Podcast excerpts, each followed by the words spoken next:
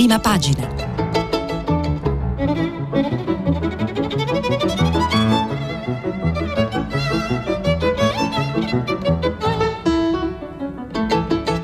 Questa settimana i giornali sono letti e commentati da Stefano Cingolani, editorialista del quotidiano Il Foglio. Per intervenire telefonate al numero verde 800 050 333. Sms e WhatsApp anche vocali al numero 335 56 34 296. Buona giornata da Stefano Cingolani, bentrovati a voi che mi avete ascoltato eh, anche ieri e benvenuti ai nuovi eh, ascoltatori da Via Siago a Roma da dove, da dove, vi parlo. Vi ricordo anche che stiamo pubblicando i vostri messaggi sul sito di eh, Radio 3. Oggi i quotidiani mh, sono in qualche modo divisi eh, su tre argomenti fondamentali. Il primo è la terza dose quindi i vaccini, eh, il secondo le pensioni, il terzo il futuro del Monte dei, dei Paschi eh, di Siena. Ci sono poi altre notizie eh, rilevanti che appaiono su, un po' su tutte le prime pagine, il, di sta, il, golpe, il colpo di Stato in Sudan, le manovre per il Quirinale, insomma è presto, ma eh, come si sa si comincia sempre presto, è un po' come eh, per la scelta eh, del Papa, poi tutti quelli che arrivano eh, papi, entrano papi ed, esco, ed, escono cardinali. Il disegno di legge Zan, che fine farà? C'è mh, mm, una un dibattito aperto su rivederlo eh, e come. Eh, Eitan, il piccolo Eitan eh, che tor- deve tornare in Italia, la sentenza eh, dei giudici israeliani.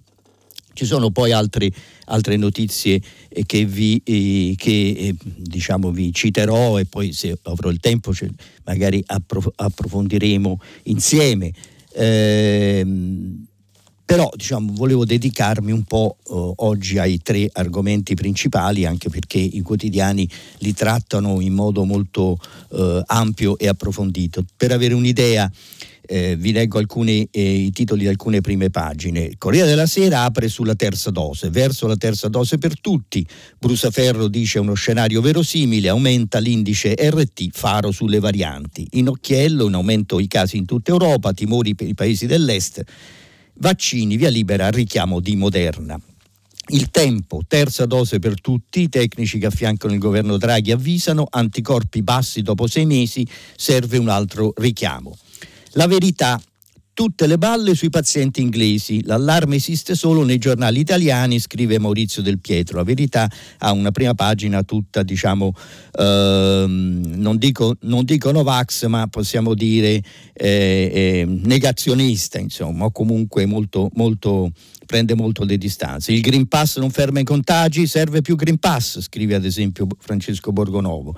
E poi c'è manifestazioni demonizzate e Sala invoca i, i manganelli. E il tema dei, della terza dose dei vaccini naturalmente c'è anche su tutti gli altri eh, giornali, ma eh, la maggior parte dei quotidiani puntano su eh, sulla, sulle pensioni, sulla manovra economica, domani dovrebbe, tra domani e dopodomani dovrebbe esserci il Consiglio dei Ministri e cominciano e c'è un braccio di ferro molto oh, forte, non solo che riguarda i partiti della maggioranza, che riguarda anche i sindacati. La Repubblica titola addirittura Ultimatum a Draghi, su, scontro su quota 100 sulla riforma delle pensioni, i sindacati pronti allo sciopero, oggi il tavolo con governo a Palazzo Chigi, i sindacati appunto dovrebbero eh, incontrarsi oggi con il Presidente del Consiglio Mario eh, Draghi. E libero, Draghi si è stufato, per la prima volta in difficoltà. Veti incrociati dei partiti sulla manovra, ministri che non fanno il loro dovere e la bomba MPS. Il Premier prova a non farsi trascinare giù, vertice sulle pensioni con Salvini e oggi con la CGL. C'è un articolo del direttore Alessandro Sallusti, dopo il Quirinale sarà il liberi, liberi tutti, un articolo interessante, poi eh, vi leggerò successivamente. La stampa, anche la stampa sulle pensioni, i sindacati alzano il muro, oggi il vertice con Draghi il, il Premier vede Salvini, eccetera. Il messaggero, pensioni verso la Fornero, accordo vicino tra Draghi e Lega su quota 102, 103 e 104. Poi il ritorno alle norme del 2018, quindi si andrà poi in pensione tutti a uh, 67 anni. Pensioni, dialogo con Salvini, ma si ritornerà alla Fornero, lo stesso titolo del mattino, eh, e uscite graduali per tre anni e poi torna eh, la situazione coante. Avvenire, rebus pensioni, slitta giovedì il varo della manovra, lungo incontro tra Draghi e Salvini. Secondo l'avvenire non c'è invece accordo su quota 102 o 103-104, si tratta ancora. Eh, il, foglio, il foglio ha in prima pagina due articoli sul Monte dei Paschi di Siena ed è eh, insieme al, al, al, Sole 24 Ore è il giornale che apre, comunque dedica diciamo, più spazio al futuro del Monte dei Paschi. Eh, il primo articolo del foglio del direttore Cerasa dice la partita mh, viva le sportellate sulle banche, il titolo, la partita di poker tra il governo e Unicredit su MPS può finire male per tutti, anche per Draghi ma certifica una trasformazione della finanza, più mercato, meno politica guida allo show del futuro. E poi c'è un articolo di retroscena, agenda del vecchio, i piani di Unicredit arrivano fino a generali, le mosse del eh, risico. Eh, sole 24 ore, MPS, un piano per comprare tempo.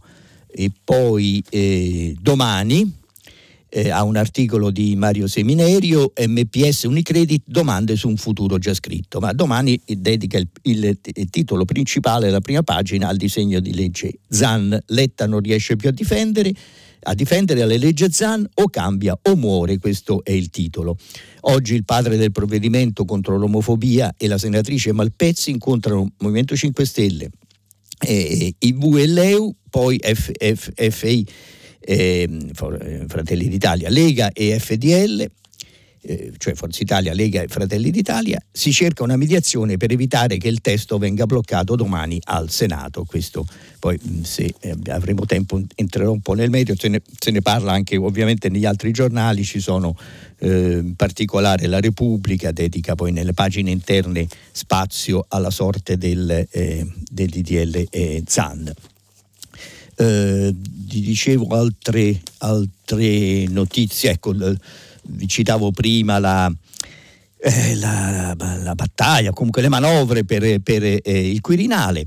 E qui c'è un, uno stop del, del, Movimento 5 Stelle su Gentiloni, che è uno dei candidati diciamo, possibili, eh, mentre il Fatto Quotidiano lancia una petizione sul sito e su change.org eh, inizia eh, lo shopping eh, Berlusconi inizia lo shopping, noi votiamo la Segre, questo è il, è il titolo. Eh, il Colle Mercato, il Caimano cerca 35 elettori mancanti alle destre e prova con Conte, respinto. Ora tenta i 5 Stelle, scontenti.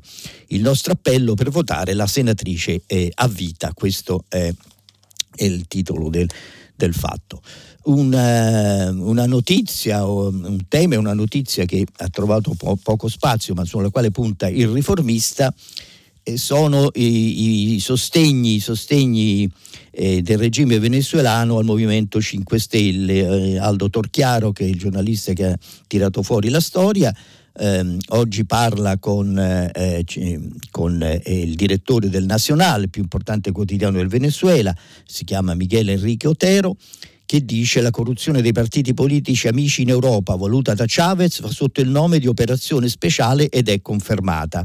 Si pensava che il movimento 5 Stelle fosse una forza in grado di prendere il potere, come poi è stato, e che fosse in grado di destabilizzare l'ordine preesistente. Con loro si sono stretti legami fortissimi e la riprova sta nelle relazioni continue che i grillini hanno avuto con Caracas. Vabbè, questo è un po' è l'opinione appunto del direttore di, eh, del Nacional eh, intervistato dal riformista.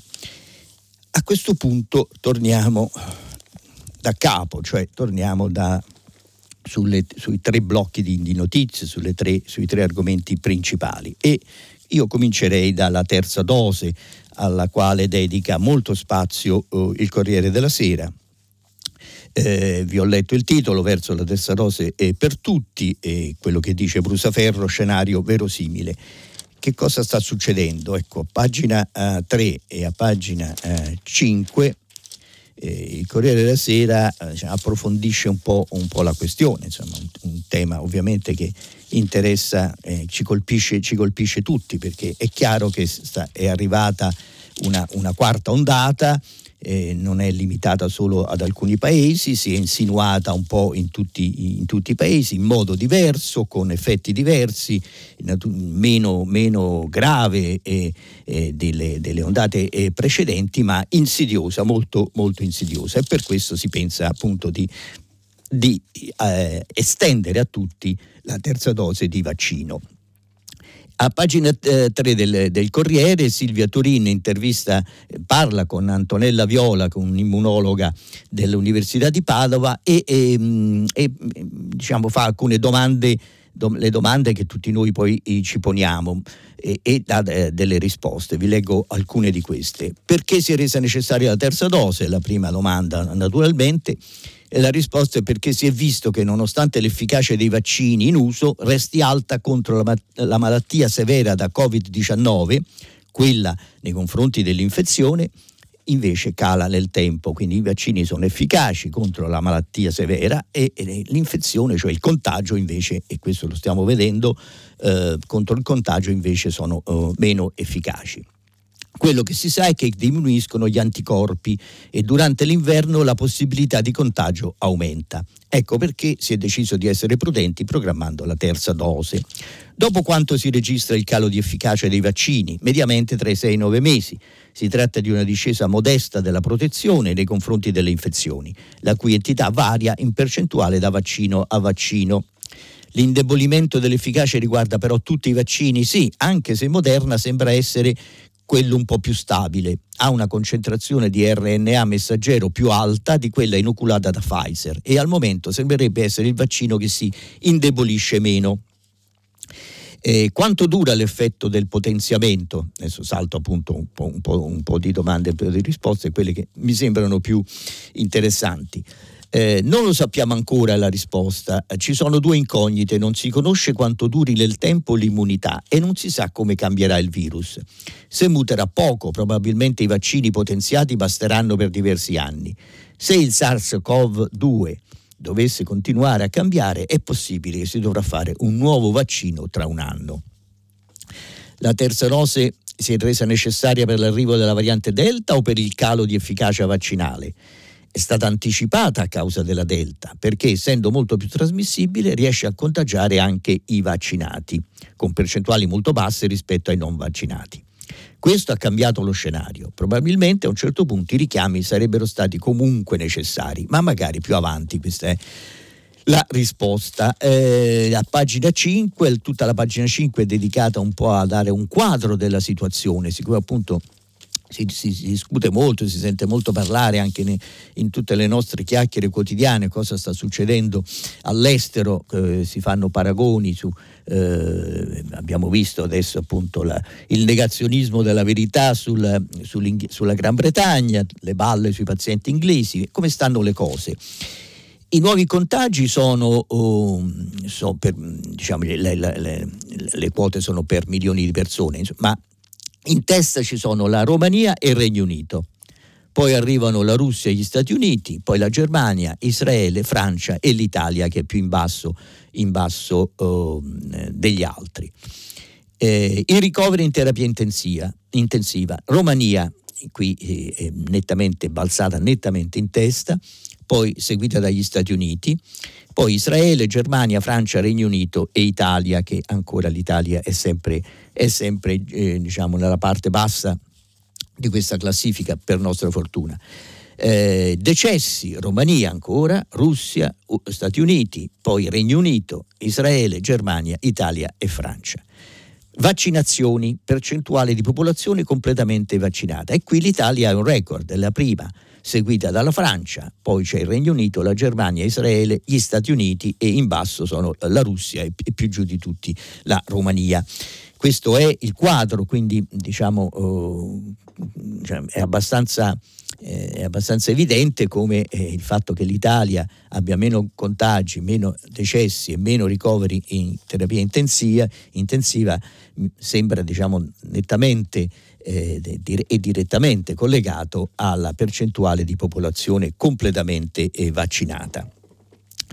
Eh, tra, poi sotto ci sono un po' una sintesi della situazione nei vari paesi, volevo citarvi quello di Israele pioniere della terza dose, ora apre ai turisti. Dopo 20 mesi di chiusura i turisti possono tornare in Israele dalla settimana prossima. Non tutti bisogna essere vaccinati o guariti e non possono essere passati più di sei mesi dalla seconda no- dose o dal certificato di recupero. Il Paese ha anticipato tutti gli altri sulla terza iniezione, disponibile fin dallo scorso agosto. I casi gravi, che adesso sono 284, si sono dimezzati rispetto ad allora. Resta la preoccupazione per il numero di non vaccinati, che è ancora alto, 650.000 su 7 milioni che avrebbero do- potuto farlo, e per il milione di persone che ha saltato la terza dose. Il governo si prepara ad allargare la campagna anche ai bambini dai 5 ai 12 anni volevo citarvi, vabbè questo ne hanno parlato anche eh, tutte le televisioni, le radio e le televisioni ieri, eh, ma insomma la, diciamo, il contagio dell'ex consigliere di Forza Nuova Tuyach, ex pugile, ex consigliere della Lega e poi ora, eh, ora di Forza Nuova, il quale eh, aveva sui social domenica aveva scritto che il Covid esiste nelle menti delle persone ipnotizzate, ora si, si è ammalato e ha letto è a letto con il Covid e dice che l'ho preso a causa del freddo dopo gli ettolitri d'acqua degli idranti della polizia che ci sono arrivati addosso lunedì scorso durante lo sgombero del eh, porto. Insomma, lo, lo, cito così eh, diciamo per... Eh, per ricordare eh, a che punto poi arrivano anche le, eh, insomma, diciamo, a, a, che punto arriva il, eh, il pregiudizio, eh, francamente. Allora, eh, Corriere della Sera eh, poi parla ovviamente di molti altri, altri temi, ma insomma mi sembra, mi sembra interessante che abbia puntato così fortemente sulla questione della terza dose. Gli altri giornali che ovviamente parlano anch'essi del, del, del, del vaccino, eh, si dedicano però alla, alle tensioni politiche, che, perché ormai diciamo, la questione delle, della riforma delle pensioni eh, e, e, alla quale si aggiunge anche eh, la, la, l'inizio della riforma fiscale sono arrivati al punto, al punto, eh, decisivo. Domani, come vi ricordavo, domani o forse dopodomani al massimo ci sarà il Consiglio dei Ministri, oggi c'è l'incontro con i sindacati.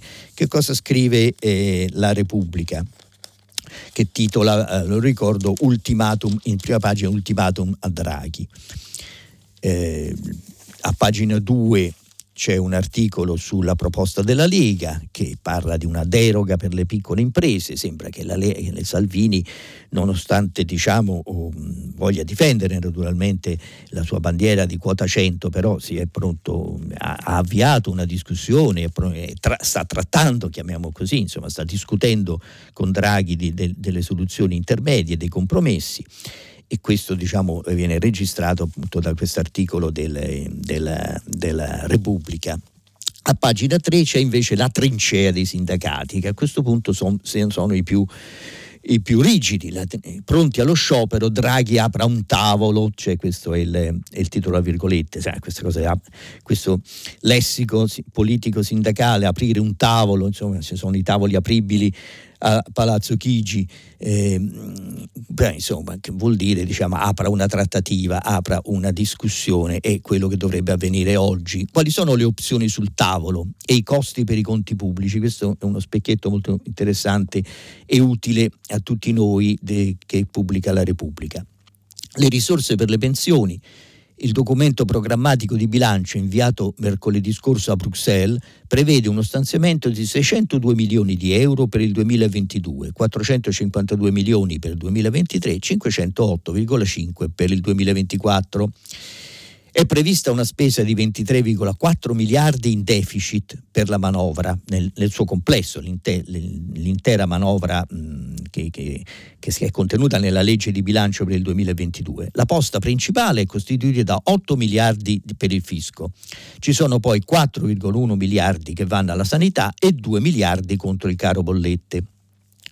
I sindacati hanno chiesto al Ministero del Lavoro che i lavoratori abbiano la possibilità di scegliere se andare in pensione a 62 anni o con 42 anni di contributi a prescindere dall'età. La legge Fornero eh, che invece è, è, un po' l'orizzonte diciamo, qua, verso il quale si, si, sta, si vuole dirigere, eh, tornare, se vogliamo, il, il governo, eh, prevede, come, come, si sa, la, la, pensione a 67 anni. Il governo ha proposto quota 102-104 per evitare un ritorno immediato ai 67 anni e a fine dicembre eh, eh, quota 100 oh, scadrà e Mario Draghi ha detto che lui che, era, che è contrario a quota 100 non la vuole rinnovare, non la rinnoverà. La, eh, la Repubblica pubblica un pezzo, un commento di Claudio Tito oh, interessante, viste le nostre pensioni viste dall'Europa. Eh, Tito ricorda che l'Italia in percentuale del prodotto lordo spende infatti più di tutti gli altri. Lo Stato impiega il 16% del prodotto del PIL per pagare le pensioni, la Francia il 15%, la Spagna il 12%, la Germania con meno del 10%. In Germania c'è molto più spazio alle, alle pensioni eh, private o integrative assicur- ass- alle, attraverso uh, le assicurazioni, questo è un, un punto della chiave della riforma che, f- che ha fatto uh, la Germania uh, quasi vent'anni fa. Mm, nel nostro caso, scrive Tito, tutto ciò è che è collegato al sistema pensionistico appare travolto in una specie di tempesta perfetta, i cui lampi e tuoni sono solo indirettamente eh, solo indirettamente hanno a che vedere con gli assegni, eppure ne determinano l'impatto rispetto al sistema paese. L'Italia siede sulla seconda montagna di debito più alta tra i membri dell'Unione Europea, quindi questa è la prima, la prima eh, nuvola nera di questa tempesta. L'altra eh, nuvola nera è il calo demografico, che è più preoccupante rispetto a molti altri paesi europei. Terza è la disoccupazione giovanile non solo ci sono pochi giovani, ma pochi tra loro sono attivi dal punto di vista contributivo. Infine la nostra aspettativa di vita, dato di per sé naturalmente eh, positivo, è salita senza sosta fino alla recente pandemia, poi è scesa un po', ma risulta comunque tra le più rassicuranti del vecchio continente. Vuol dire però che mediamente il costo pensionistico pro capite torna, tende a crescere. Allora, eh, da, vista da Bruxelles, eh, la discussione in corso è solo in parte comprensibile, scrive Tito. Per molti aspetti sembra rispondere un tic, a un riflesso condizionato. Pensare di proseguire con l'attuale meccanismo di quota 100 non solo è insostenibile, ma anche privo di spirito di solidarietà, in particolare verso le nuove generazioni. Va ricordato che lo scorso anno, quando il Recovery Fund era ancora una chimera, l'abolizione di quota 100 era sostanzialmente una precondizione discussa nell'ultimo Consiglio europeo. In particolare furono la cancelliera Merkel e l'olandese Rutte a sottolinearla, per, è una precondizione quindi per dare il via libera allo stesso fondo. E a gennaio scorso, nelle linee guida emesse dalla Commissione per l'applicazione del PNRR, si avvertiva esplicitamente che si sarebbe dovuto, virgolette, dare la piena attuazione della legge Fornero, chiuse le virgolette.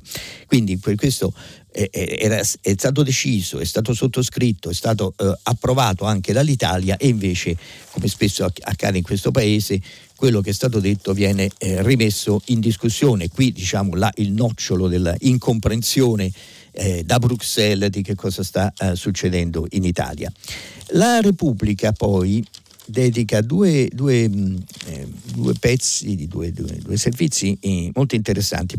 come diceva Tito, appunto, c'è il nesso diretto tra le pensioni, il lavoro, i giovani. La generazione senza quota, eh, sono una serie di storie che pubblica a pagina 4 La Repubblica, eh, il servizio di Valentina Conte. La generazione senza quota si domanda, la pensione un miraggio? C'è l'esempio di un imprenditore agricolo, Andrea Tagliabue, che dice sgobbavo alla City, ora coltivo lamponi, i ragazzi si sveglino. Insomma è un incentivo a, eh, organi- diciamo, a trovare, non solo a trovare lavoro, ma in qualche modo a inventarsi e reinventarsi una, una professione. Poi c'è l'insegnante Lorenzo Bianchi che dice mamma e papà si sono ritirati, io non ce la farò mai. C'è un'archeologa, Esther eh, Lunardon, che dice ho scavato reperti per 7, al, uh, per 7 euro all'ora e chiedo certezza. E poi c'è un attore, Simone Faloppa, attore a Milano, che dice un lavoro libero ma senza tutele, sono punto a risparmiare. Eh, il, sempre da Repubblica, questo lo prendo però dalla cronaca di Roma, un articolo di eh, Rory Cappelli eh, il cui titolo eh, è Camerieri e baristi cercansi, nel Lazio ne mancano 30.000. secondo i dati della Confesercenti, e questo è il numero degli addetti alla ristorazione che manca all'appello nel Lazio, tra camerieri, banconisti, baristi e addetti vari. La carenza è dovuta a due motivi principali, spiega Claudio Pica, presidente di FIEPET Confesercenti Roma. Prima di tutto la lunga pandemia. In parecchi sono usciti dal settore per andare in altri che sembravano offrire maggiori certezze, artigianato, industria, servizi, gare d'appalto. C'è persino chi ha chiuso l'attività ed è andato a lavorare per le ferrovie. C'è anche chi è riuscito a farsi licenziare dalla cassa integrazione, continua Pica, cosa che consente l'accesso alla NASPI, cioè la nuova assicurazione sociale per l'impiego, un'indennità mensile di disoccupazione e dunque a due anni di stipendio garantiti. Un altro problema, conclude, il reddito di cittadinanza. Tantissimi preferiscono questo a un qualche, eh, a, un impie- a, un, a, un impiego e poi lo, lo, arrotondano, cioè il reddito lo arrotondano con qualche lavoretto in nero, arrivando così a 1300 1400 euro al mese lavorando pochissimo. Questa è la eh, lettura del fenomeno da parte della Confe, del Confesercenti. Il, eh, ecco, ma eh, diciamo, come abbiamo visto, le tensioni sono molte, le pressioni sono, sono grandi, le divisioni all'interno della maggioranza se, sembrano diciamo, molto, molto forti, in più c'è la linea dura dei sindacati. Insomma, Draghi si è stufato davvero, come titola Libero, Leggiamo cosa scrive Alessandro oh, Sallusti. I ben informati sostengono che Mario Draghi sia per, per, perdere la pazienza. Tante sono le interferenze dei partiti nell'attività del governo, che infatti sta rallentando la sua azione propulsiva su alcuni dei dossier economici più delicati e importanti. Nessuno per ora esce allo scoperto e questo significa che Draghi non ha esaurito il suo enorme ascendente e per il momento la situazione resta sotto il suo controllo. Ma alla lunga le cose potrebbero cambiare, come è nel destino dei governi nati fuori dalle urne su un'emergenza che di solito è economica e in questo caso pure sanitaria. Apro una mia, una mia parentesi, è destino anche per i governi nati dalle urne, come eh, eh, l'Italia dimostra anche nei tempi recenti. Chiudo la mia parentesi. Lo spartiacqua sarà a gennaio, che in politica è domani, scrive Sallusti, quando si saprà se ci saranno le condizioni per eleggere Draghi al Quirinale. Se così fosse, per certi versi liberi tutti e l'attuale e, e innaturale e innaturale maggioranza avrebbe i conti contati. Vedremo al momento giusto se per morte della legislatura ritorna al voto anticipato o attraverso qualche strana alchimia, tipo i giochi di prestigio che abbiamo visto negli ultimi quattro anni. Ma se così non fosse, se cioè Draghi, prescelto per mancanza di alternativa, dovesse rimanere Premier, allora dimentichiamoci la pace politica che al netto di qualche scaramuccia più ad uso mediatico che di sostanza abbiamo visto dal suo insediamento a Palazzo Chigi fino ad oggi. Draghi si troverebbe infatti a governare un anno nel pieno di una feroce e lunga campagna elettorale, elezione alla scadenza naturale del marzo 2023 qui scritto 22 ma 2023, senza avere un suo esercito parlamentare schierato a protezione e in balia delle risse e degli sgambetti tra i leader dei vari partiti. Anche il migliore dei generali, e lui lo è, non può farcela resistere senza truppe per un periodo così lungo. Questo è quello che scrive, eh, che scrive eh, Sallusti. Uh, ancora su questi temi mi pare, scusate, avevo visto qualche altra cosa sul, sulla Repubblica, ma fondamentalmente diciamo il, eh, è già, mi pare di aver, di aver detto tutto quello che mi, se, che, che mi sembra più importante. Dalle, dalle pensioni pen, passiamo a un'altra rogna eh, che, eh, che si, si, è, trovato il governo oh, Draghi e che forse insomma, è un po' inaspettata perché in qualche modo oh, si pensava che potesse eh, andare avanti la vendita del Monte dei Paschi di Siena al, al, eh, alla Unicredit e invece, e invece, come sappiamo è tutto saltato. Sulla stampa eh, Gianluca Paolucci pubblica, eh, scrive un retroscena è Draghi Orsell, il duello. Il Premier è irritato per il fallimento del negoziato. Ora per l'amministratore delegato sarà più difficile studiare nuove operazioni. Franco, cioè Daniele Franco, il ministro dell'economia, stringe su un piano B nei prossimi mesi, un aumento di capitale per avere tempo di cercare nuovi soci. L'Endis, dunque, scrive, scrive Paolucci, cita le indiscrezioni rilanciate dal TG di La 7 nella serata di ieri su una trattativa che sarebbe solo sospesa e non definitivamente chiusa, non trovano conferma e una delle fonti si limita a dire che si stanno cercando altre soluzioni, ma più fonti interpellate insistono sul fatto che qualunque operazione Orsel dovesse elaborare difficilmente troverà sponde nel governo attuale che potrebbe utilizzare alcune leve, a cominciare dai benefici fiscali, per intralciare i piani di crescita dell'istituto. Insomma, qui quello che, che eh, appare è una sorta di ritorsione, di potenziale ritorsione da parte del governo nei confronti dell'amministratore delegato di Unicredit che ha osato eh, dire no, respingere la, la proposta eh, di, di, Monte dei, dei Paschi, diciamo comunque la proposta del governo, chiaramente. Eh, di certo il manager eh, continua Paolucci, abilissimo negoziatore ma poco avvezzo agli equilibri della politica, si trova adesso in una posizione difficile, ragiona una delle fonti interpellate. Tornare sui suoi passi comporta per Orsell il rischio di perdere la faccia, andare avanti quello di dover guidare una delle principali banche del paese con l'avversione dell'esecutivo. Le altre soluzioni, a meno di sorprese, si riducono, si riducono, a una. Montepaschi resterà da sola, almeno per un po' di tempo.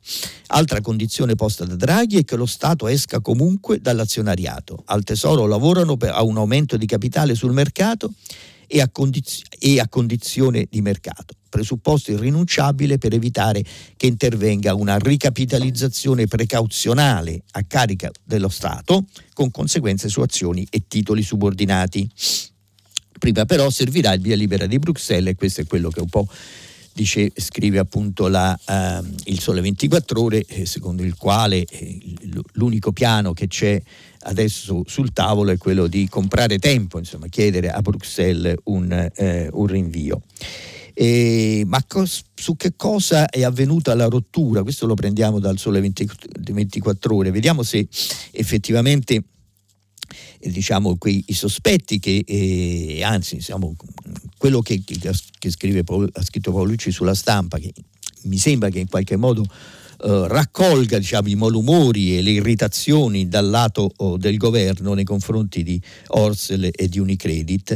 Ecco, ma come risponde eh, eh, Orsel? Eh, ha, ha, scritto una lettera, ieri ha scritto una lettera ai suoi dipendenti eh, per spiegare che lui era impegnato fino in fondo in, quest- in questa trattativa e non aveva nessuna, nessun eh, retropensiero. Non, eh, uno, qualche osservatore, scrive Luca Davi sul Sole 24 ore dice che Unicredit alla fine si è riuscita ad evitare abilmente quella che qualcuno malignamente definisce una mela avvelenata. Ai suoi Orsel tiene in verità a puntualizzare come su MPS la banca abbia spinto, spinto sempre al massimo per portare a termine con successo l'operazione e poi di, che, di come abbia voluto mantenere la barra dritta sulle promesse fatte al mercato. Il punto è che al tavolo uh, finale delle trattative qualcosa si è rotto, scrive Davi.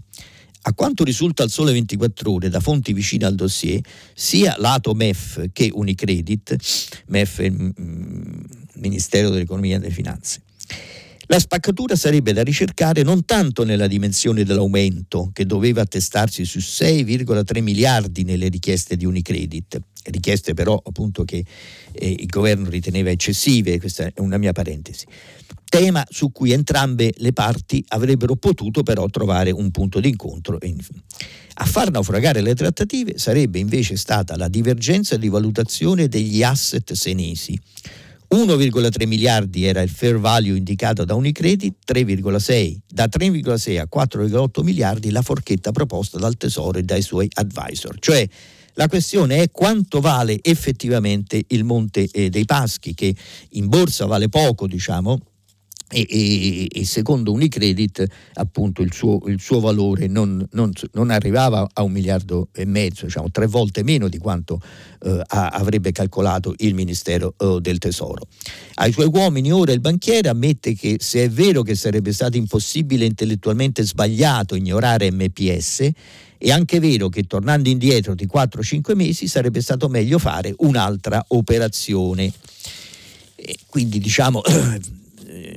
diciamo, prendiamo per buono quel, quel che dice eh, Orsel, lui ha, negoziato eh, diciamo con, con, mente, con, mente, chiara, senza nessuna eh, se, se, senza avere dietro diciamo, nessuna, nessuna pistola fumante.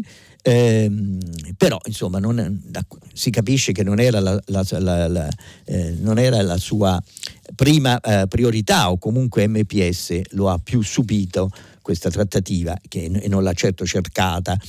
E sul foglio c'è un punto questo retroscena che eh, dice che insomma in sostanza tutti gli azionisti di Unicredit che sono, eh, sono soprattutto i fondi di investimento non vedevano bene una fusione con eh, un matrimonio con Monte dei Paschi e non la vedeva bene nemmeno un azionista eh, influente anche come Leonardo Del Vecchio che è anche un grande cliente di Unicredit che utilizza la banca che utilizza per le sue scalate finanziarie, la scalata a Mediobanca e alle assicurazioni generali. Ancora sul Monte dei Paschi e poi chiudo, volevo citarvi quello che scrive eh, Mario Seminerio su Domani che cosa accadrà oggi? Immagino la richiesta della Commissione eh, UE di più tempo, che dovrebbe essere il testo del nuovo inno nazionale italiano.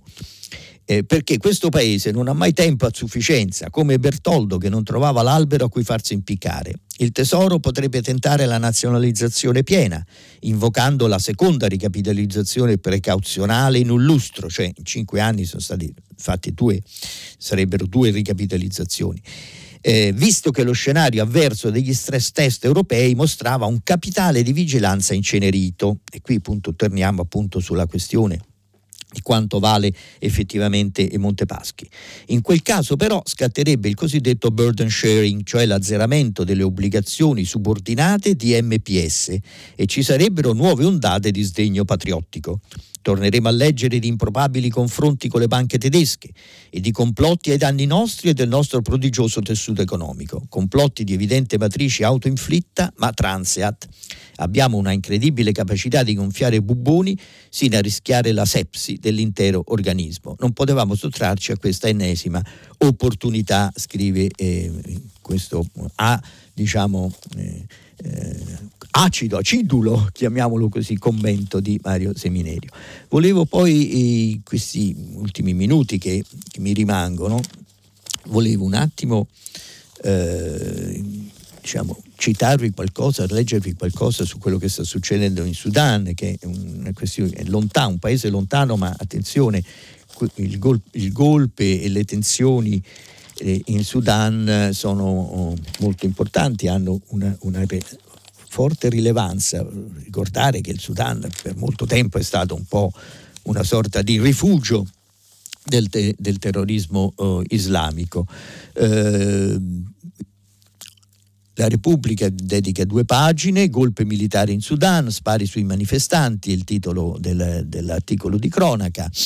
Eh, e Antonella Napoli scrive un golpe annunciato non può essere definito diversamente quello che si è consumato nella notte tra domenica e lunedì in Sudan con l'arresto del primo ministro Abdallah Hamdok e di gran parte del suo gabinetto.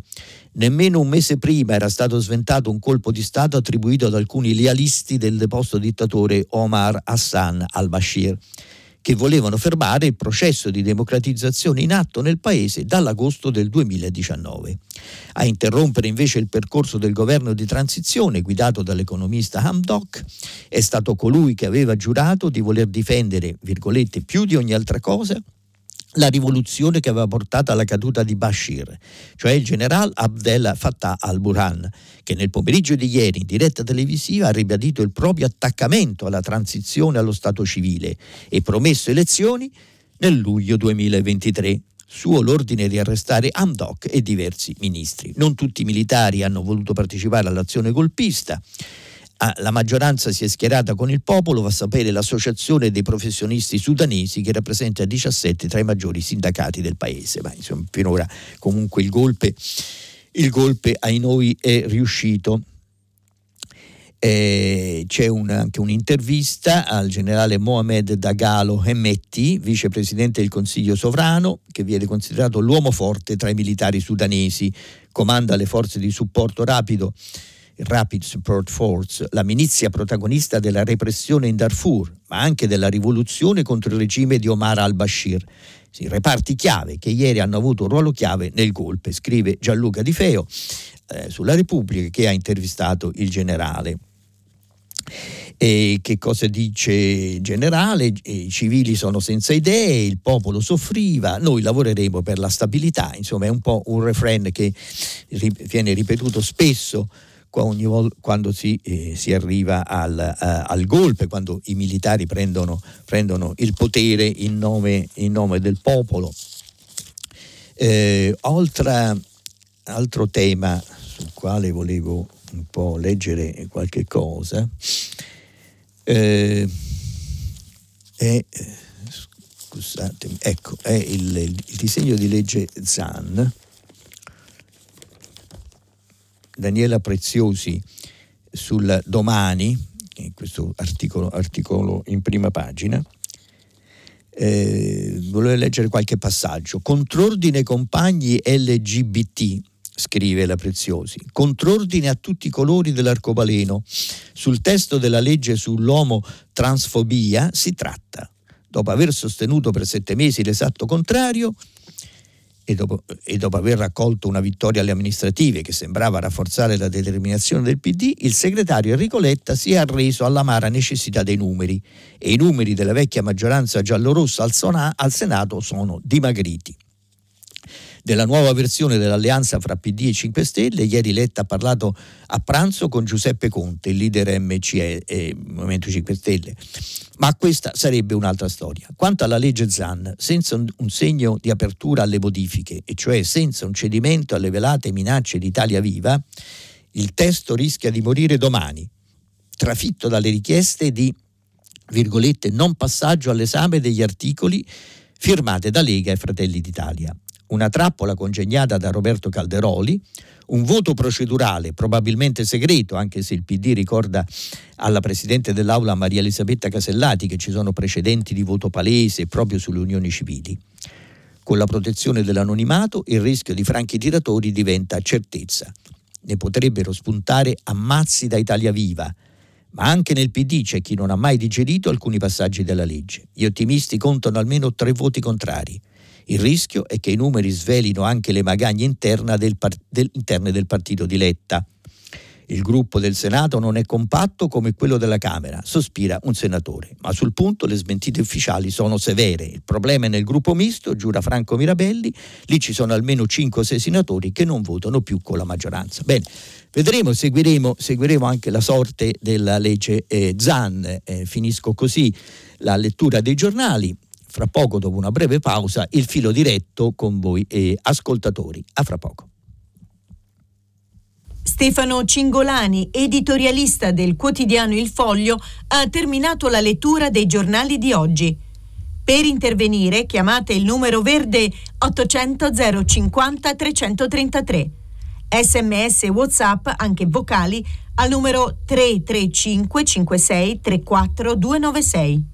Si apre adesso il filo diretto di prima pagina. Per intervenire e porre domande a Stefano Cingolani, editorialista del quotidiano Il Foglio, chiamate il numero verde 800 050 333. Sms e WhatsApp, anche vocali, al numero 335 56 34 296. La trasmissione si può ascoltare, riascoltare e scaricare in podcast sul sito di Radio 3 e sull'applicazione Rai Play Radio. Ci sono numerosi messaggi sui temi dei, trattati oggi dai giornali. Eh, la terza dose, per esempio, c'è Matteo che ci scrive le due dosi di vaccino le ho fatte prontamente e volentieri, ma per la terza ho forti dubbi, in quanto mi pare si vada verso una strada infinita ed incerta. Rifletterò attentamente e penso che eh, esprima un po' dei interrogativi un po' generali che, che, che ci sono oh, in tutti noi, anche se credo che eh, si debba andare avanti sulla strada dei vaccini, questa è la mia posizione personale.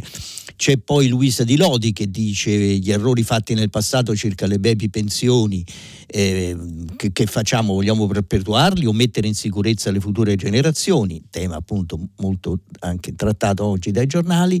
Maurizio Di Ancona eh, si chiede, si può conoscere l'elenco di coloro che hanno portato al dissesto MPS non restituendo i prestiti ottenuti? E l'elenco c'è, ci sono, ci sono numerosi, è, è diciamo eh, lunghissimo, insomma riempie, riempie eh, intere, un, un, intero scaffale perché MPS ha prestato soldi, diciamo un po', era la banca che, che prestava è ancora, scusate, non, eh, la banca che, eh, che, che, alimenta un po' tutto un intero territorio, insomma, eh, ma diciamo in, eh, in, Siena, la Toscana, ma non solo perché eh, ha acquisito anche una banca veneta, eh, l'Anton Veneta, e questo forse è stato l'inizio dei suoi, dei suoi guai, dei guai che vediamo adesso.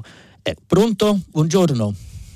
Pronto, buongiorno, sono Antonio e telefono da Trento. Sì, ecco. Eh, volevo aprire prima pagina di oggi eh, ricordando che cinque anni fa, eh, proprio il 26 ottobre del 2016 e anche il 30, eh, una botta diciamo che distrusse quasi completamente sia Norcia che Camerino sì. che Amatrice, eccetera, eccetera, Accumuli, eh, Castelluccio, Sant'Angelo sul Nera, Ussita, Visso, Campi, eccetera. E lo voglio ricordare perché io ci sono stato, ci sono stato varie volte in quella zona del, del terremoto e solo andarci insomma, si riesce a capire anche a cinque anni com'è la situazione, no? mm. perché ho appena finito di leggere un libro che si intitola Ho preso il terremoto di Giulia Scandolara e, e mi sono convinto che eh, appena si esce da, da quel cratere il terremoto non si vede, dunque per gran parte degli italiani, credo, a parte eh, l'emergenza subito dopo il terremoto, che insomma la, eh, la popolazione italiana è vivace e generosa subito dopo una disgrazia e si dimentica completamente perché è ovvio, se non si va non si vede. E dunque eh, ora c'è il nuovo commissario che sicuramente eh, mi sembra che sta facendo molto meglio degli altri, ma la situazione è ancora in divenire perché c'è purtroppo questa faccenda del Covid l'ha peggiorata perché ci sono l'aumento dei prezzi dei materiali, dei preventivi e, e, e addirittura ho, ho, saputo, andandoci questo, questo ultimo periodo a giugno, che se, se, questo, se, questo, finanziamento del 6% che ha promesso il commissario non non ci sarà, ci sarà il blocco proprio della, della ricostruzione. Dunque un, un, diciamo una preoccupazione anche mia, perché insomma quelle zone sono italiane certo. quanto, quanto le, le, le, altre zone, dunque hanno diritto di, di, avere, di riprendersi la vita e di avere diciamo, quelle possibilità che, che, fino ad ora le sono state negate. Dunque l'auspicio è, spero che sia anche quello di prima pagina il suo, oltre il mio, insomma è che, che questa, questa, questa, ricostruzione vada avanti e si, si, muova abbastanza rapidamente perché si sta andando verso l'inverno appunto. No? Certo. Grazie. grazie. a lei, grazie a lei di averlo ricordato. Eh, noi della radio non abbiamo rimosso il terremoto, anzi a, a tre soldi vi, c'è eh, in, in un audio, un audio oh, documentario eh, proprio sul ter- su Amatrice in particolare, ma su, e sul, sul, terremoto che ha, ha devastato oh, quell'area. Ha ragione lei nel dire che noi immediatamente c'è una grande re- reazione emotiva e poi a poco a poco tutto eh, viene, viene assopito e poi eh, dimenticato e poi persino eh, rimosso. Eh, non, ovviamente non, non, dobbiamo fare questo, ma mh, volevo mettere l'accento, diciamo, sottolineare quello che lei, eh, che lei ha detto sul rischio Uh, di, di, blocco del, de, dei lavori anche per ragioni di costo, perché è vero qui mh, è uno dei grandi temi,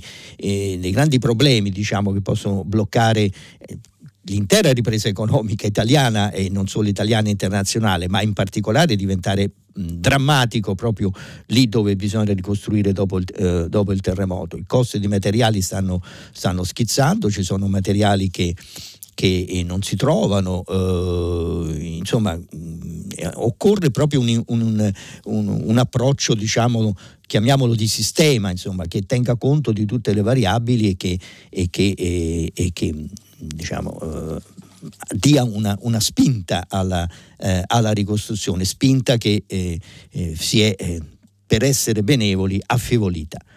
Pronto? Ah, pronto, buongiorno. buongiorno. Mi chiamo Carlo, telefono da Piacenza.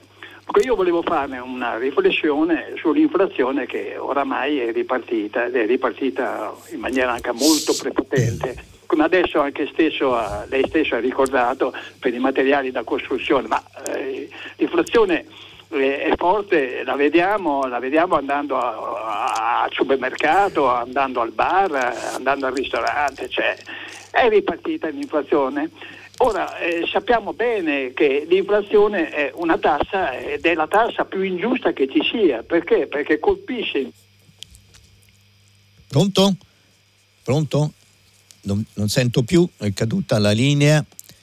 Vabbè, allora, tema dell'inflazione, punto centrale e, e sicuramente importantissimo, uh, ne parliamo poi adesso cerchiamo di recuperare il nostro uh, ascoltatore. Eh, perché volevo rispondere a lui, insomma, possiamo affr- affrontare sicuramente questo, questo tema. Diciamo, ci sono due, due, scuole di pensiero, c'è chi dice che, eh, che è una fiammata momentanea, dovuta alla ripresa, dovuta alla fine della pandemia, dovuta al fatto che c'è una, una nuova domanda di consumi e di, e di, investimenti e che a questa domanda non si riesce a far fronte perché in, in buona parte perché per l'effetto, diciamo, gli effetti negativi della stessa pandemia.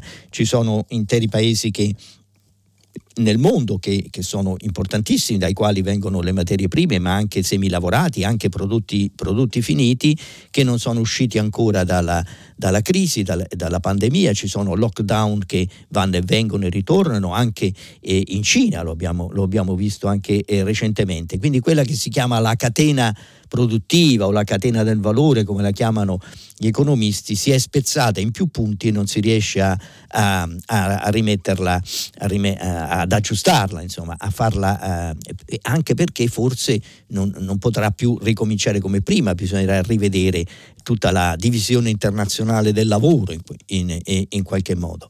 L'altra questione riguarda poi la carenza di materie prime eh, fondamentali. Sono lo abbiamo visto per quelli che riguarda il silicio, per cui riguarda tutti i materiali eh, legati alla, alla, rivoluzione digitale. Ci sono effetti molto pesanti anche sull'industria automobilistica, molte fabbriche addirittura eh, chiudono, chiudono temporaneamente, insomma arrestano la produzione proprio perché mancano eh, eh i chip eh, e mancano comunque una serie di componenti fondamentali per eh, componenti elettroniche fondamentali e questa crisi qua non avrà uh, una soluzione facile secondo me, quindi eh, certo, eh, per certi versi hanno ragione gli ottimisti che dicono che è temporanea, ma attenzione, ci sono cambiamenti strutturali più di lungo periodo che eh, sono destinati a durare che sono destinati a protrarsi nel tempo, per cui l'inflazione comincia a diventare un, un, un, problema serio. Non la vediamo ancora nelle medie, le medie ci dicono che l'inflazione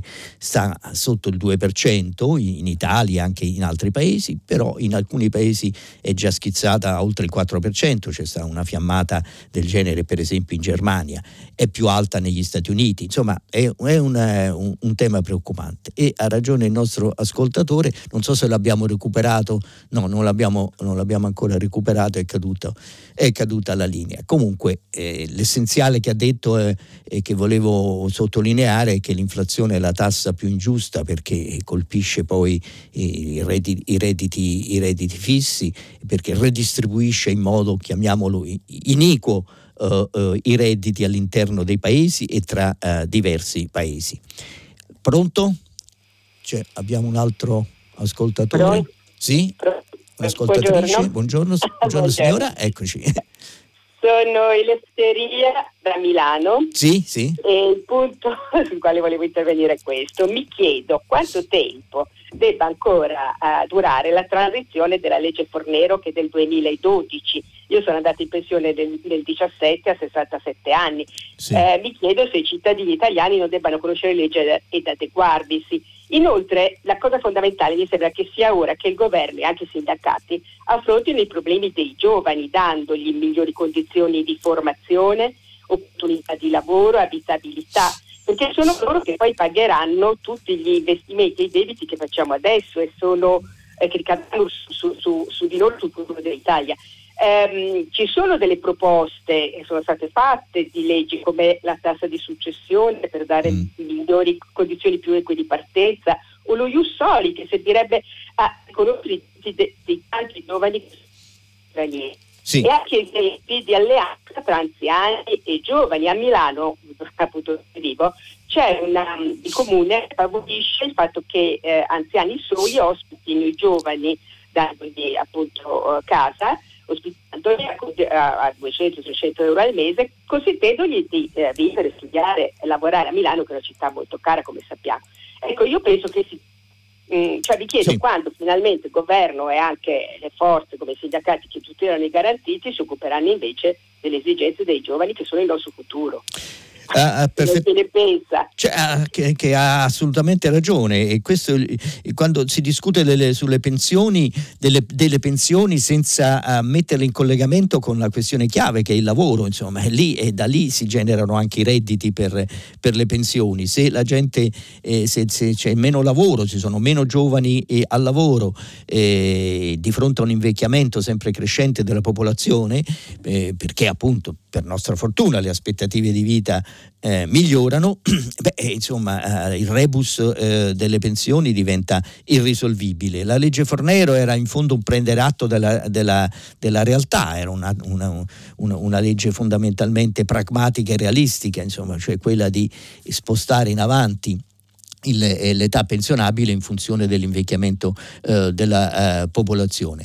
E, credo che il punto, il punto chiave sia, sia, quello che lei ha, ha sottolineato, insomma, portare più giovani al lavoro, eh, aumentare i posti di lavoro, più giovani e più donne, perché volevo, non dobbiamo mai dimenticare che l'Italia è uno dei paesi in cui la partecipazione femminile al lavoro è tra le più basse dei paesi, tra i paesi industrializzati. E questa è una, una stortura eh, ormai diventata assurda, soprattutto anche alla luce di quello che del nostro modo di pensare, del nostro, del nostro, del nostro modo di vivere, insomma, del, di come è organizzata eh, eh, la nostra società. Quindi eh, più, più eh, lavoro per i giovani e per le donne, cose, cosa realizzabile, realizzabile anche in tempi brevi. Oggi c'è un, ci una domanda di lavoro eh, notevole, leggevo eh, anche alcuni, alcuni, esempi concreti, ma insomma ci sono le nuove assunzioni anche per realizzare il PNRR, cioè il mondo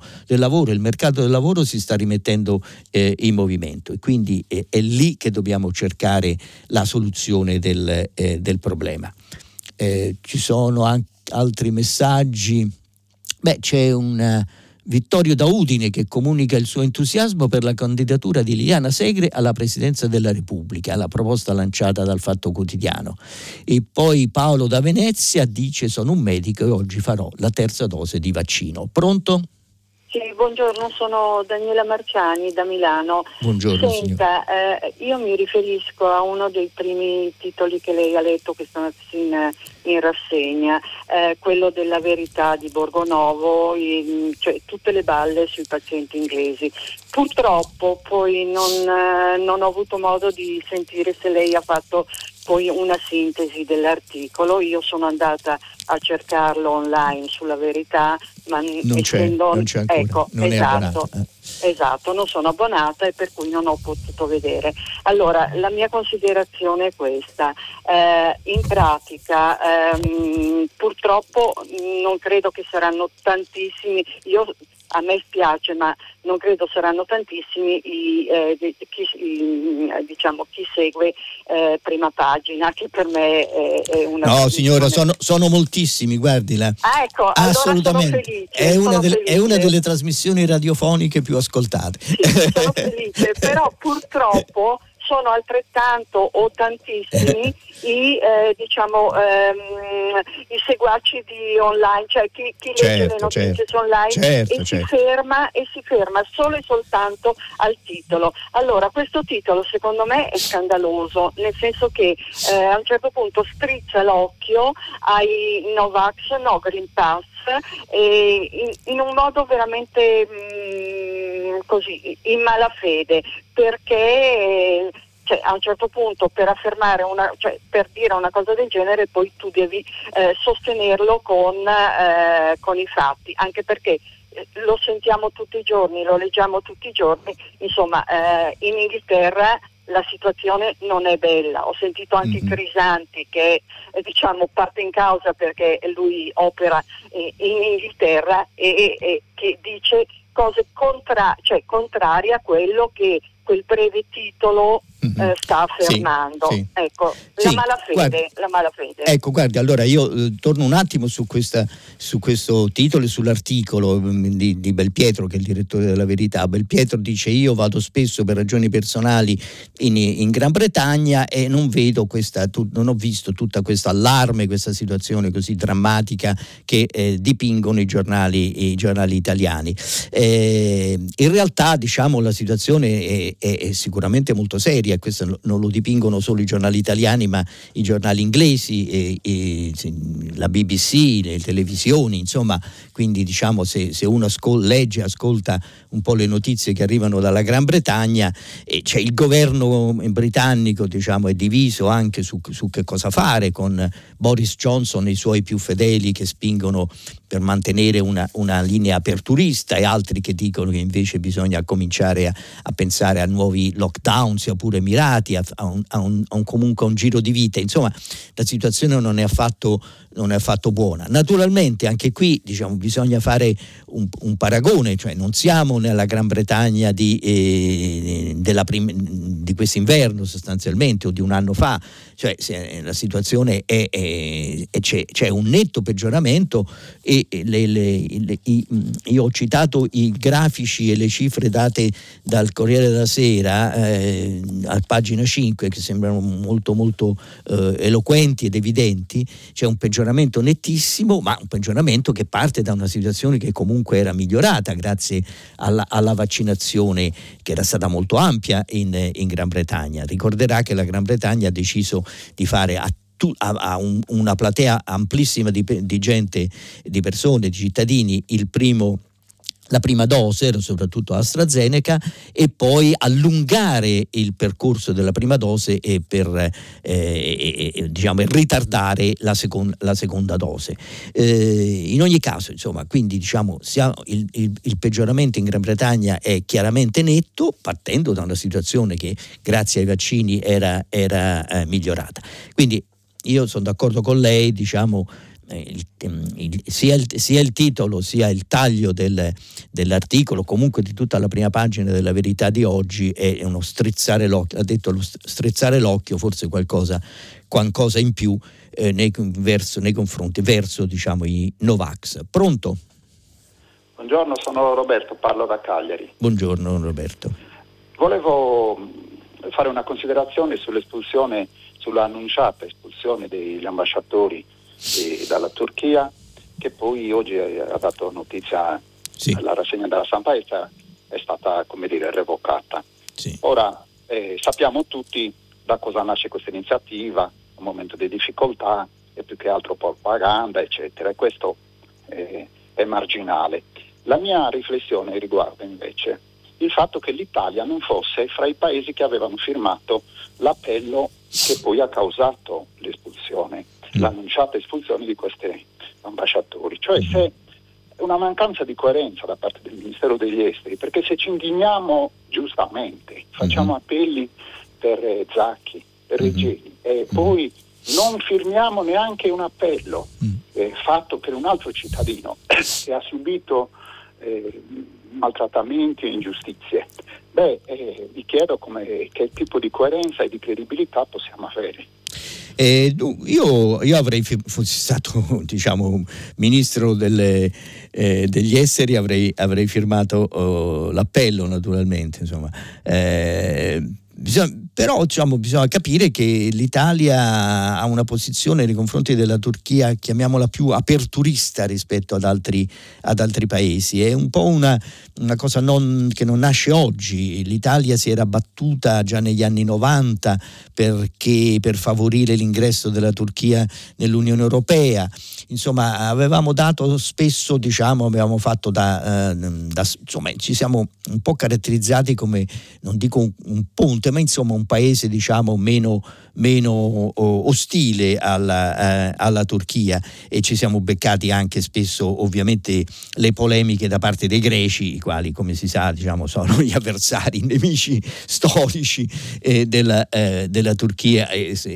Insomma c'è una, c'è una, una diplomazia italiana, eh, chiamiamola filoturca o comunque più aperta alle esigenze ai problemi della Turchia, che, eh, che incide, che in, in qualche modo diciamo, influisce insomma, e, e, e, spinge a non inasprire i rapporti, a cercare di, di, insomma, di trovare i punti di incontro piuttosto che i punti di, di conflitto, anche se poi l'Italia è stata molto netta su, eh, sulle, contro le violazioni dello Stato di diritto, contro le derive autoritarie di Erdogan e quindi su questo diciamo, non, non, c'è un rimprovero che mi sento di fare alla diplomazia italiana e alla politica estera italiana, però appunto diciamo, eh, al di là delle mie preferenze eh, bisogna un po' ragionare su, su questo, quello che è, eh, come l'Italia diciamo, storicamente si è, si, si è rapportata alla, uh, alla Turchia e, a, e, ai suoi rapporti con,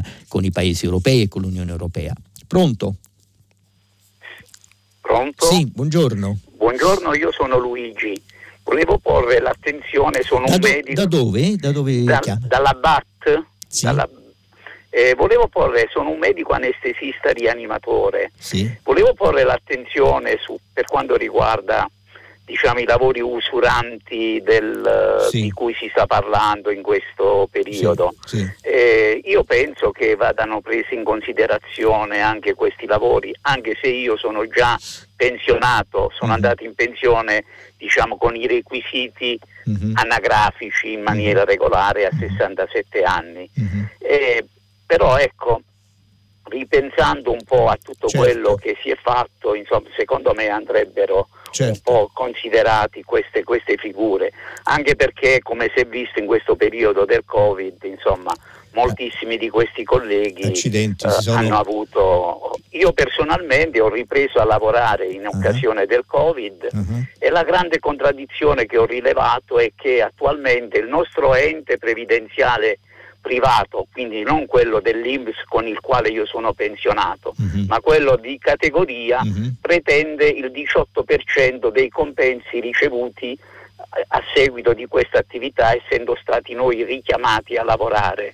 E mi sembra una, veramente una tortura, perché uh-huh. da un lato si, si, come dire, si impone questo, uh, questo obolo, dico io, ma dall'altro lato non ci dicono che fine faranno questi soldi, atteso che secondo un calcolo che noi abbiamo fatto, per ogni 1000 euro che noi verseremo all'Empam avremo un aumento lordo della nostra pensione di 4 euro al mese. Eh, accidenti. Quindi, quindi è veramente uno scandalo soprattutto in considerazione del fatto che il nostro presidente dell'Empam, tale dottor Oliveti prende uno stipendio dalla, dall'Empam tre volte quello del Presidente della Repubblica.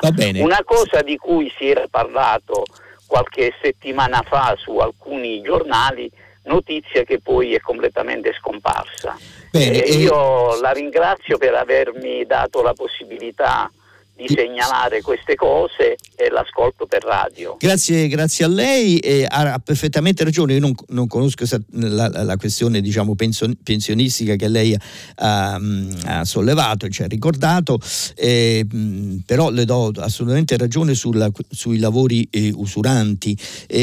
Ci, questo ci riporta un po' al, al tema delle pensioni che mh, eh, come oggi abbiamo visto, abbiamo, i giornali lo trattano molto e anch'io ho letto molte cose qui non si tratta soltanto di una frontiera 102, 103, 104, 105 eccetera, ma di, di un approccio diverso alla questione pensionistica, cioè ci deve essere un approccio fondamentalmente flessibile che eh, anche perché il mercato del lavoro oggi è più flessibile, perché le cose sono, sono cambiate, non, cioè non, abbiamo più diciamo, la, la, grande industria eh, di una volta dove eh, no, si, si, entrava e si usciva in un tempo determinato. Insomma. Quindi un approccio flessibile significa anche considerare una varietà di condizioni lavorative diverse e, e, in, e in, qualche modo ritagliare per quel che è possibile, ovviamente.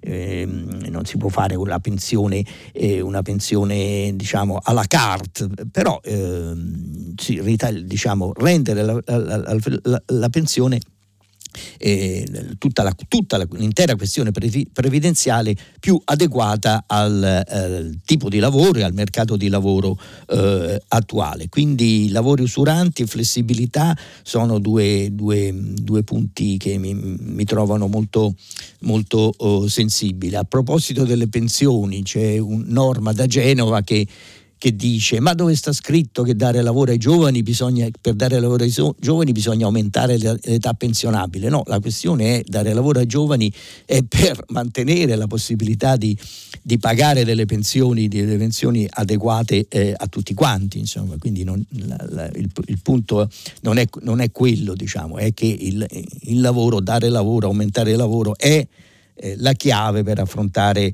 eh, le, il problema delle pensioni, la crisi, diciamo, la crisi, quella che gli economisti chiamano la crisi fiscale, cioè la, la difficoltà di, di, trovare risorse per alimentare eh, le pensioni. Pronto?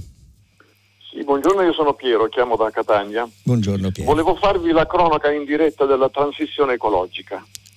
Noi siamo in pieno in pieno uragano mm-hmm. da qualche giorno con piogge terribili, sì. vento eh, a velocità pazzesche, in una situazione eh, in cui veniamo praticamente da un'estate di un caldo tremendo, quindi dal deserto, dagli incendi, in provincia di Siracusa è stata registrata una temperatura di oltre 48 gradi, il mare caldo, tutti questi elementi non fanno altro che scatenare questi eventi della natura.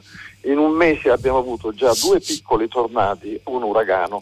Se a questo aggiungiamo l'assoluta inefficienza delle amministrazioni locali e regionali in merito alla prevenzione del, del dissesto idrogeologico che abbiamo in Sicilia soprattutto, ma anche, non solo, sappiamo che in tutta Italia, ma almeno altrove credo che si faccia qualche cosa. Qui non siamo riusciti neanche ad avere la pulizia, la pulizia dei tombini otturati dalla eh, cenere, cenere, lavica mm-hmm. dell'Etna. Mm-hmm. Ecco, questo è il quadro di questa terra bellissima ma sfortunata perché amministrata in maniera veramente indecente. Eh, grazie, sì, le, le, abbiamo visto le immagini in televisione ieri, eh, insomma è veramente impressionante quello, quello, che è accaduto, che sta ancora accadendo perché, le, perché il tempo eh, non sta migliorando, almeno da quel che si capisce. In, eh, in, particolare la Sicilia e la Calabria sono colpite in modo gravissimo da quello che viene chiamato il ciclone mediterraneo. Ehm, Uh, purtroppo quello che lei denuncia non, non riguarda, solo, riguarda, solo, la Sicilia, insomma, la pulizia dei tombini, insomma, io vivo a Roma e qui è uno dei problemi principali, non, non, c'è, non, c'è, bisogno di cicloni mediterranei, basta un po' di pioggia un po' più abbondante per, per fare esplodere la situazione.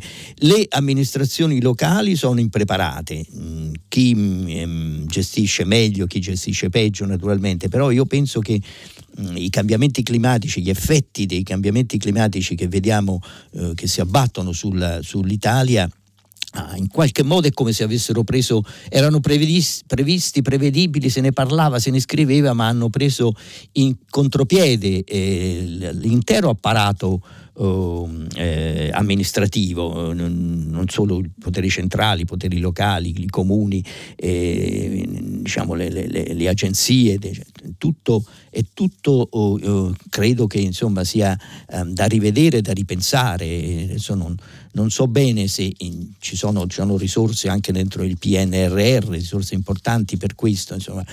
Eh, francamente non ho approfondito se, se queste risorse sono state, eh, come come, come diciamo, vengono, dovrebbero essere gestite. Insomma. Però è chiaro che eh, che siamo impreparati, insomma, eh, chi più chi meno, ma l'intera Italia è, è, è impreparata.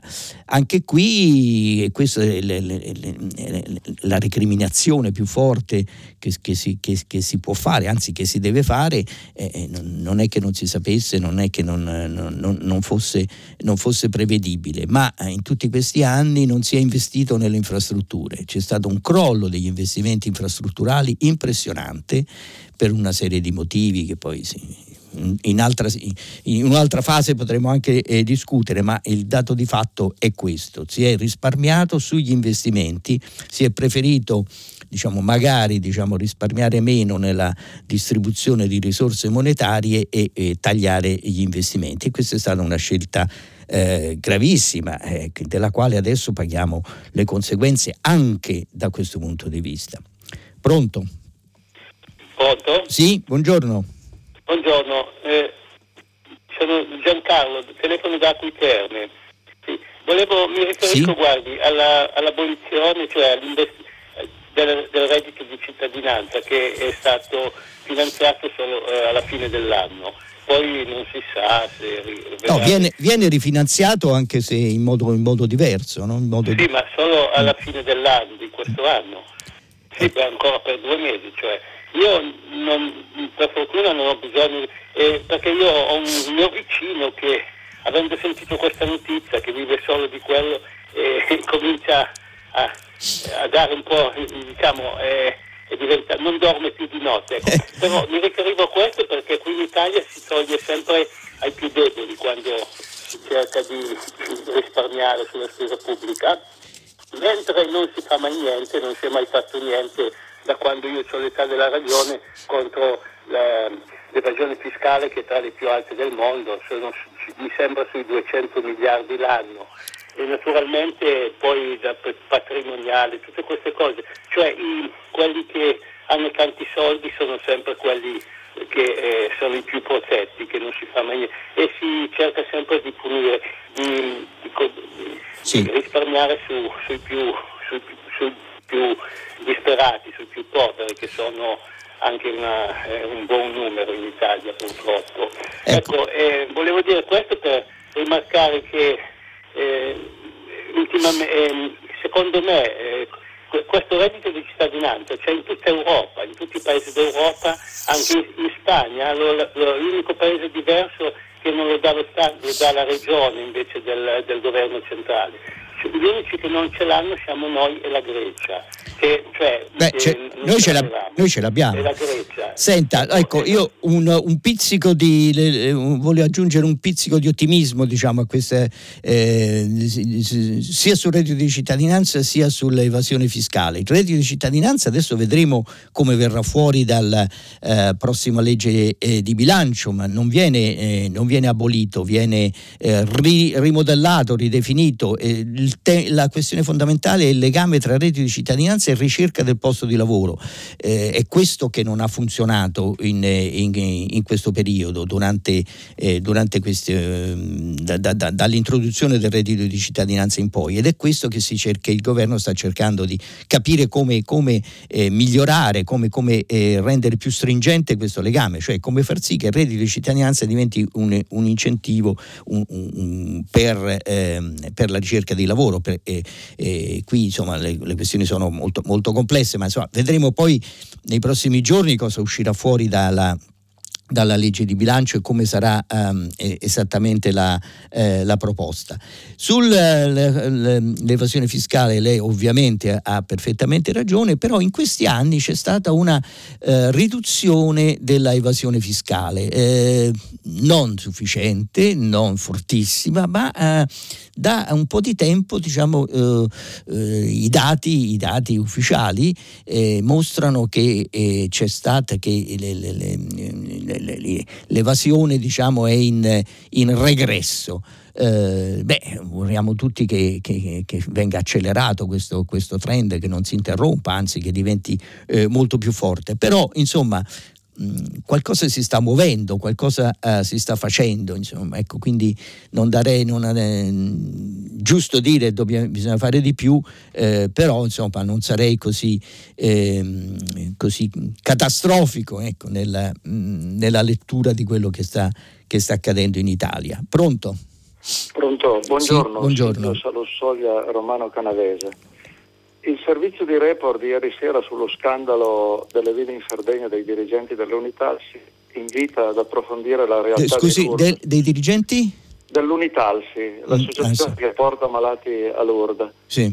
Eh, eh, lo scandalo non scalfisce la realtà di Lourdes, ma in evidenza anche di più grandi che di solito non guardiamo. Mm-hmm. Le persone che si restano a Lourdes di solito sono invisibili nella nostra società, se non per l'Inps. Mm-hmm. Tanto che quando uno partecipa all'esperienza si dice ma tutte queste persone quotidianamente dove vivono?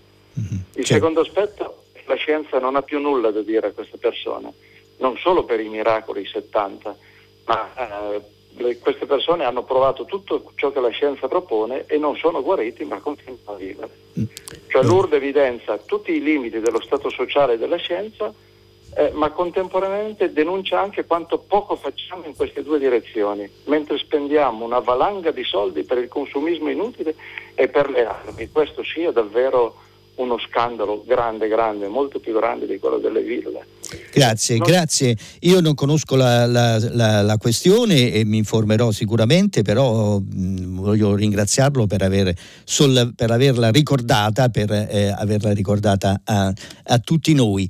Eh, il tempo sta implacabile, sta terminando, uh, ora ci sarà il giornale radio, poi Vittorio Giacopini che conduce pagina 3, le novità musicali di primo movimento e alle 10 come sempre tutta la città ne parla che approfondirà un tema posto dagli ascoltatori. A domani da Stefano Cingolani.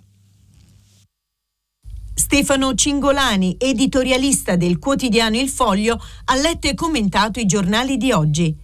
Prima pagina è un programma a cura di Cristiana Castellotti in redazione Maria Chiara Beranec, Natascia Cerqueti, Manuel De Lucia, Cettina Flaccavento, Erika Manni e Giulia Nucci. Posta elettronica, prima pagina chiocciolarai.it. La trasmissione si può ascoltare, riascoltare e scaricare in podcast sul sito di Radio 3 e sull'applicazione Rai Play Radio.